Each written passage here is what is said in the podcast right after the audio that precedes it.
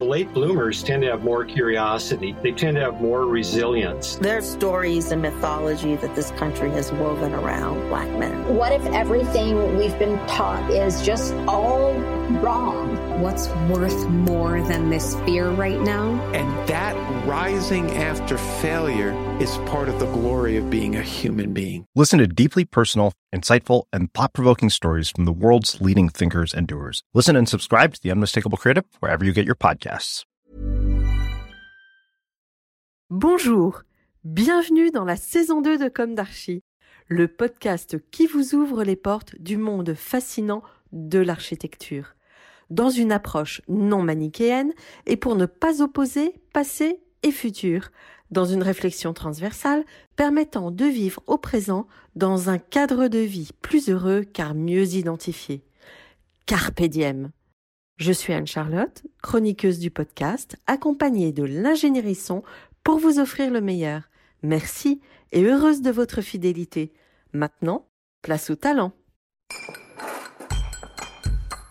Bienvenue dans Comme d'Archie.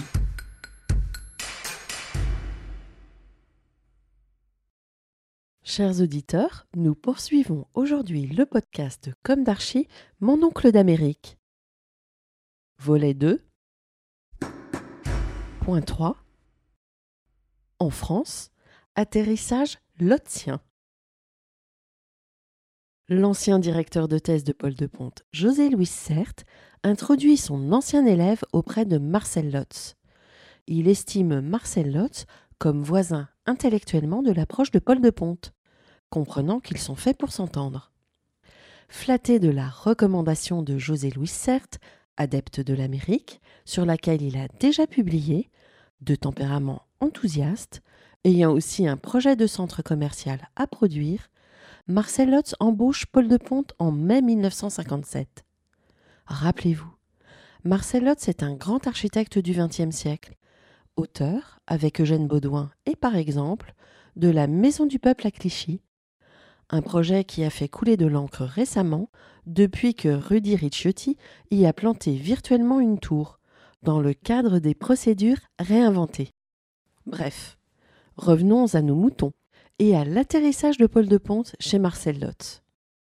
Marcel Lotz a confiance en l'Américain, auquel il confie dès son arrivée le projet du centre commercial de Marly-le-Roi. Cette future édification revêt un caractère particulier, car la superficie projetée est l'une des plus importantes pour l'époque. Ce projet s'inscrit dans le cadre du programme des 1500 logements des Grandes Terres en préfabrication lourde et montée à sec. Jean-Jacques Buffet, chef d'agence, décide de l'implantation du centre, lequel se développe autour de deux espaces fermés, une cour de petite taille et une cour plus spacieuse avec bassin et plantation, sorte de patio à ciel ouvert. Bien que les bâtiments du programme de logement des Grandes Terres soient réalisés en béton, Paul de Ponte a la possibilité de concevoir l'architecture des espaces commerciaux, longue barre à auvent, se développant sur un plan orthogonal en structure métallique moisée, mettant en œuvre des poteaux et des poutres constituées de tôles pliées. De faible hauteur, cet ensemble commercial se situe entre le marché, à caractère convivial, la rue commerçante rassurante et le lieu de villégiature multi-usage, terrasse de café, terrain de jeu. La fine structure apparente, peinte en blanc, n'est pas sans rappeler l'usage élégant des structures métalliques par Miss van der Rohe. Néanmoins, ici, la structure laissée apparente va au-delà d'une philosophie puriste. Il s'agit d'une répétitivité du motif, à partir duquel l'industrialisation est envisageable. Paul de Ponte apparaît d'ores et déjà comme le trait d'union entre les convictions mycéennes et les certitudes industrielles appliquées au bâtiment du langage lotzien. Le trait d'union pouvant se matérialiser en un métal profilé, matériau dont il porte intrinsèquement les qualités. En octobre 1960, où Marcel Lotz, après avoir baigné son employé de ses convictions sur l'industrialisation, après l'avoir testé sur un temps raisonnable à l'échelle du projet d'architecture, attribue à Paul de Ponte un statut de cadre lui conférant le titre de directeur d'études. Point 4. France-États-Unis, le temps des grands projets. Nous sommes en pleine période de reconstruction et les grands projets battent leur plein. Après l'expérience de Marly-le-Roi, Paul de Ponte se voit confier d'importants programmes universitaires, Mulhouse, Reims, où il apprend beaucoup sur les chantiers. Avec l'autre poulain de Marcel Lotz, Henri Beauclerc, les tâches sont réparties selon les affinités. En tant qu'architecte en chef des bâtiments civils et palais nationaux, Marcel Lotz reçoit aussi la charge d'édifier une maison des sciences de l'homme à Paris, boulevard Raspail, dont il dessine les premières esquisses. Mais la définition du programme de ce bâtiment traîne considérablement, du fait d'un problème de surface entre le ministère de la Justice, ancien propriétaire du terrain, et l'Éducation nationale, laquelle doit compenser l'acquisition de ce terrain par l'attribution à la chancellerie de surface dans le bâtiment. Paul de Ponte se voit finalement confier la totalité de la conception de la Maison des sciences de l'homme et sort un projet en rupture avec les premières études. La Maison des sciences de l'homme, c'est complètement de Ponte, confirme Serge Capel, ancien chef d'agence Lotz, puis de Ponte, lequel est à l'époque entièrement impliqué dans l'histoire de ce projet. Là, non seulement le commanditaire est favorable à l'usage d'une structure métallique, mais il impose un ingénieur, Léon Carole Vilenko, apportant une solution technique, la précontrainte des ossatures métalliques à dalles de plancher béton collaborantes permettant de diminuer considérablement les sections d'acier de la structure porteuse et donc de gagner un étage dans Paris. Le bâtiment futur étant soumis à un respect de gabarit. La collaboration avec Léon Carole Vilenko s'avère des plus fructueuses. L'ingénieur, dynamique, opère en plein respect de l'architecture proposée. Paul de Ponte peut exprimer la structure, de type métallique, que révèle la façade. Le permis de construire de la Maison des sciences de l'homme est déposé en 1965. Comme vous le savez peut-être, ce bâtiment a été récemment et formidablement réhabilité dans son jus par l'équipe Châtillon-Raymond. Un ouvrage va d'ailleurs bientôt paraître sur le sujet. Pour en revenir à l'agence Lotz, parallèlement au développement de la Maison des sciences de l'homme se déroule l'histoire du GET, groupement d'études pour une architecture industrialisée. Les convictions de Marcel Lotz sur l'industrialisation du bâtiment ne sont pas à démontrer au regard de ses réalisations de l'entre-deux-guerres, telles la Cité du Champ des Oiseaux à Bagneux, 1930-1933, ou la Cité de la Muette à Drancy, 1932-1935, où des pièces en béton vibré faites en usine sont montées à sec sur une charpente métallique. Après 1945, où l'industrie du béton a pris le lead, Marcel Lotz met en œuvre plus de 20 000 logements en béton préfabriqué dans la région parisienne. Citons pour exemple les opérations de Fontenay-sous-Bois et de Montboval. Les logements sont réalisés à partir d'usines situées sur le terrain, mais lorsque les projets ne présentent pas un potentiel suffisant justifiant la préfabrication, le béton est coulé sur place. Les architectes appréhendent sur le terrain les limites de la préfabrication lourde et argumentent une démarche en faveur des éléments de construction légers. En 1963, des conventions concernant le jet sont signées avec les industriels au nom de Marcel Lotz, Paul de Ponte, Henri Beauclerc, Intitu Personae et conjoints. Dans cette trajectoire ascendante, la société civile d'architectes Lotz de Ponte Beauclerc LDB, est créée en 1963 et se situe 13 Cité de Pusy à Paris dans le 17e arrondissement. Parallèlement est fondée une société civile d'architectes Lotz, Alexandre et Rivière, se situant 90 avenue Niel à Paris, dans l'ancien cabinet de Marcel Lotz. Le cabinet LDB regroupe une dizaine de personnes, s'ensuivent les heures de gloire du jet, avec l'édification des 500 logements de la Grand-Mare à Rouen et son exportation à Chicago par Paul de Ponte. La logique des réseaux fonctionnant donc à merveille, la synergie est rendue possible et la première mise en œuvre du procédé jet aux États-Unis dans ce projet de Lake Grove Village sous une version américano-chicagolaise par l'intermédiaire de Component Building System, société créée à l'occasion et composée à participation égale d'un ingénieur, d'un architecte et d'un entrepreneur. Le président de cette société est Ken Lasland, ingénieur fondateur, partenaire et associé de The Engineers Collaboratives. Paul de Ponté, vice-président, est chargé de la conception. Arthur O'Neill, président directeur général de O'Neill Construction Company, représentant l'une des plus importantes sociétés de construction de Chicago. Il est important de souligner la volonté de correspondre en termes d'échelle au projet rouennais, puisqu'il est prévu d'édifier 459 logements, contre 500 à la Grand-Mare. Ici, trois immeubles de 10 niveaux et cinq immeubles de 3 niveaux, les bâtiments hauts comprenant les deux et trois pièces. Les bâtiments bas abritant des logements plus importants destinés aux familles dont les enfants doivent accéder facilement aux jardins et aires de jeu. Dans la configuration des volumes construits, la présence de trois barres confirme l'aspect traditionnel du projet et diffère par là même des immeubles plots projetés à la Grand-Mare. Il s'agit là d'une volumétrie version hybride, plot et barre. Bill Wallace, architecte associé appartenant à la communauté noire, estime crucial l'impact social du projet.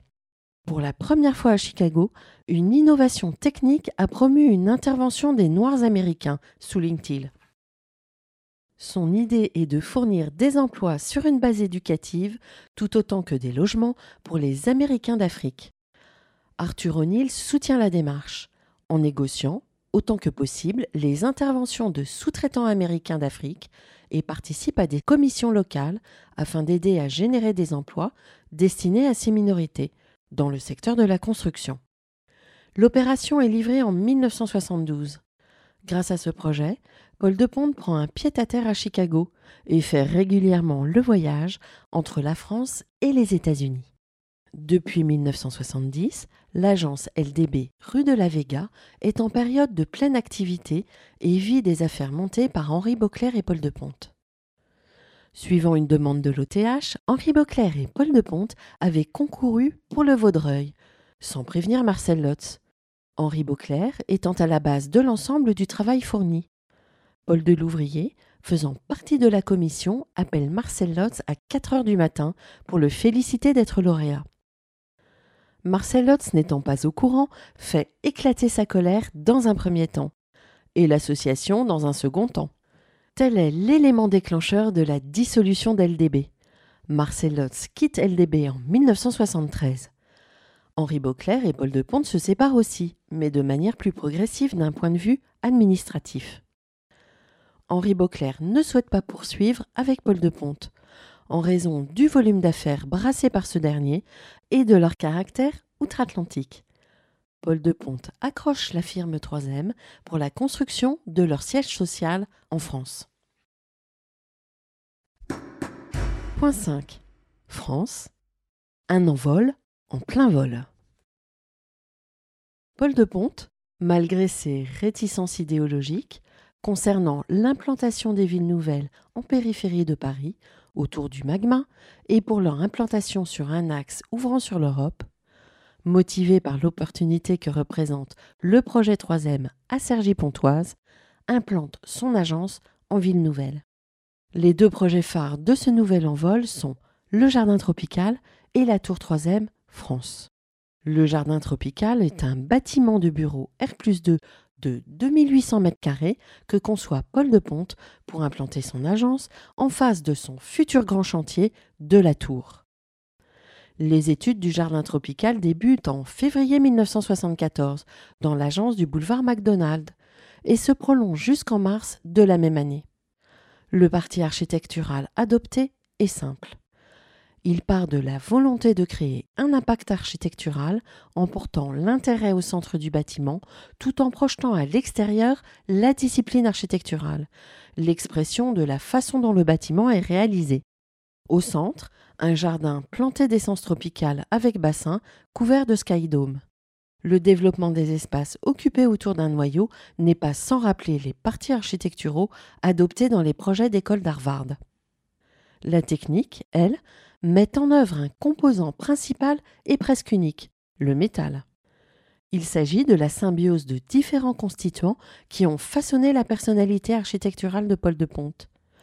Ici, et pour la première fois, totalement libre dans sa conception, puisque n'ayant plus à soumettre son projet à d'éventuels associés, parce qu'affranchi des exigences constructives de l'investisseur qui est convaincu par le discours de l'architecte, parce que détaché de toute servitude liée au site vierge.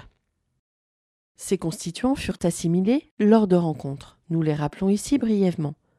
Le métal dans l'atelier de ciselure à l'école Boulle, l'expression de la structure et l'adéquation de l'être et du paraître dans l'enseignement de Mies van der Rohe, l'organisation spatiale à Harvard, l'économie du bâtiment et les principes d'industrialisation chez Marcel Lotz, la pratique du projet de A à Z durant LDB.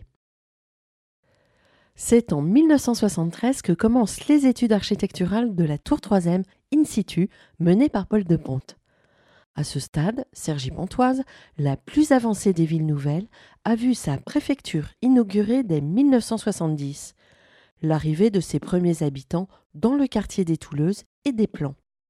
L'ouverture de l'ESSEC et du centre commercial des Trois Fontaines date de l'année 1973, durant laquelle 3M reçoit l'agrément de l'État afin de s'implanter à Cergy. Dès lors, la ville répond instantanément aux aspirations foncières de la firme. Les exigences du programme sont fluctuantes. Les superficies envisagées et projetées s'amenuisent en raison du premier choc pétrolier. Troisième envisage même de stopper brutalement le projet. Pendant ce temps, Paul de Ponte parvient à imposer le choix d'une structure métallique accompagnée de toute la complicité intellectuelle de Jean Roret, ingénieur de la Compagnie française d'entreprise métallique, CFEM, avec lequel il a déjà œuvré, notamment sur le projet de la Grand-Mare. Le concept tour, alors prestigieux, est exigé par 3M. La forme en croix suisse, allongée, correspond à la nécessité d'éviter les angles afin qu'aucun poste de travail ne soit à plus de 35 mètres d'un escalier d'évacuation. Suivant les aspirations de Paul de Ponte et les contraintes imposées, ils conçoivent un bâtiment de 15 niveaux, dont la partie supérieure, à la stabilité périphérique, flotte comme un bateau sur un joint de néoprène et une galette percée d'un patio à ciel ouvert. Il s'agit d'une structure autoportante en acier chargée en cuivre, dit cortène, sans parement en façade, ce qui ne nécessite aucun entretien. Suite au permis de construire délivré en 1974, les travaux débutent en 1975. Ils sont marqués par une interruption de six mois en raison de la mise en faillite de l'entreprise de gros œuvres. Paul de Ponte, partagé entre les États-Unis et la France, surveille l'avancement des travaux lorsqu'il est assergi de son bureau. Le bâtiment, livré dans la précipitation en décembre 1976 à sa maîtrise d'ouvrage, n'est que définitivement réceptionné en 1978 la générosité des espaces de l'objet construit et sa capacité à répondre d'emblée aux usages en perpétuelle mouvance, surtout dans le cas d'un emménagement étalé sur plus d'un an, donne entière satisfaction à la maîtrise d'ouvrage. Quant à la ville, d'abord hostile à cette architecture qualifiée de pro-américaine, elle se laisse convaincre au fil du temps. La tour 3 devient le phare des activités tertiaires de Cergy jusqu'à sa démolition révoltante en cette année 2020. Paul de Ponte, par la suite, développera avec le monde de la promotion immobilière les immeubles de bureaux à patio et structures métalliques, au corps de métal et au cœur végétal. Plus de 400 000 mètres carrés édifiés. Il travaillera aussi sur le mur porteur en tôle d'acier, dont il est à l'origine, avec ArcelorMittal. Point 6 et fin. France, États-Unis à l'aube d'un dernier adieu. Paul de Ponte construira beaucoup à Cergy et en Île-de-France sur ce concept du corps de métal et du cœur végétal. Malheureusement, pour des questions de mode, sous la pression des promoteurs et des pouvoirs publics, l'expression du métal en façade s'amenuisera. L'architecte continuera d'habiter et de travailler sur les deux rives, un mois sur deux en France et aux États-Unis. Le meilleur de son œuvre, les façades de la tour troisième. que je décris ainsi dans ma thèse. De la recherche fondamentale à la recherche de soi ou de la recherche de soi? À la recherche fondamentale Dans l'architecture de Paul de Ponte, la tour troisième domine, c'est évident. Elle apparaît comme l'œuvre d'une vie où la technologie et l'architecture ne dialoguent pas, mais se fondent, où la rationalité croise la métaphore. Les volumes de base, la solidité des bonnes fondations dont on sait faire l'usage. Le joint de néoprène, savoir se tenir à distance raisonnable. Les consoles, des bras, des bras héroïques, ceux qui ont la capacité de porter, même dans le vide. Les poteaux, notion d'équilibre tout en finesse, nouvelle inscription en filigrane. La tôle d'acier, une peau qui respire. Le vitrage, capteur du temps et de la lumière. Les lignes qui se croisent, les retraits et les saillies. La trame.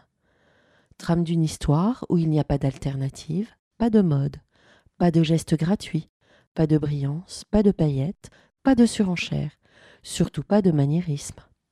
Mais ce qui est, comme la simple texture d'une toile de lin, celle dont on se servira toujours. Quand une mémoire d'enfant engrange et le froid et la faim, les carences d'absence redoutables, alors de l'essence peut surgir la résilience. Le pire était à venir dans toute cette histoire. Le calfeutrage des façades de la CPAM de Cergy, qu'il avait édifié, le jardin tropical défiguré, notamment par un local serveur, par les mises aux normes, son héritage globalement malmené par manque de respect et de culture architecturale, l'abattage de la fameuse tour. Né à Paris, il s'éteindra en 2007 à Chicago. Il incarne toute une génération imprégnée du rêve américain. Il fut mon oncle d'Amérique. Hommage.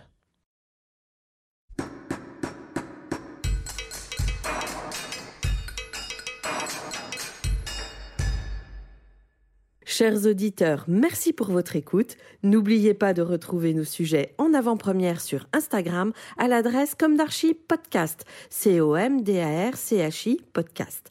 Si vous aimez ce podcast, favorisez sa diffusion en lui donnant 5 étoiles sur Apple Podcast, plus un petit commentaire, ou sur votre plateforme de podcast favorite. Et surtout, abonnez-vous pour écouter tous nos épisodes gratuitement. À bientôt, et d'ici là, Prenez soin de vous. Late bloomers tend to have more curiosity. They tend to have more resilience. There are stories and mythology that this country has woven around black men. What if everything we've been taught is just all wrong? What's worth more than this fear right now? And that rising after failure is part of the glory of being a human being. Listen to deeply personal, insightful, and thought provoking stories from the world's leading thinkers and doers. Listen and subscribe to The Unmistakable Creative wherever you get your podcasts.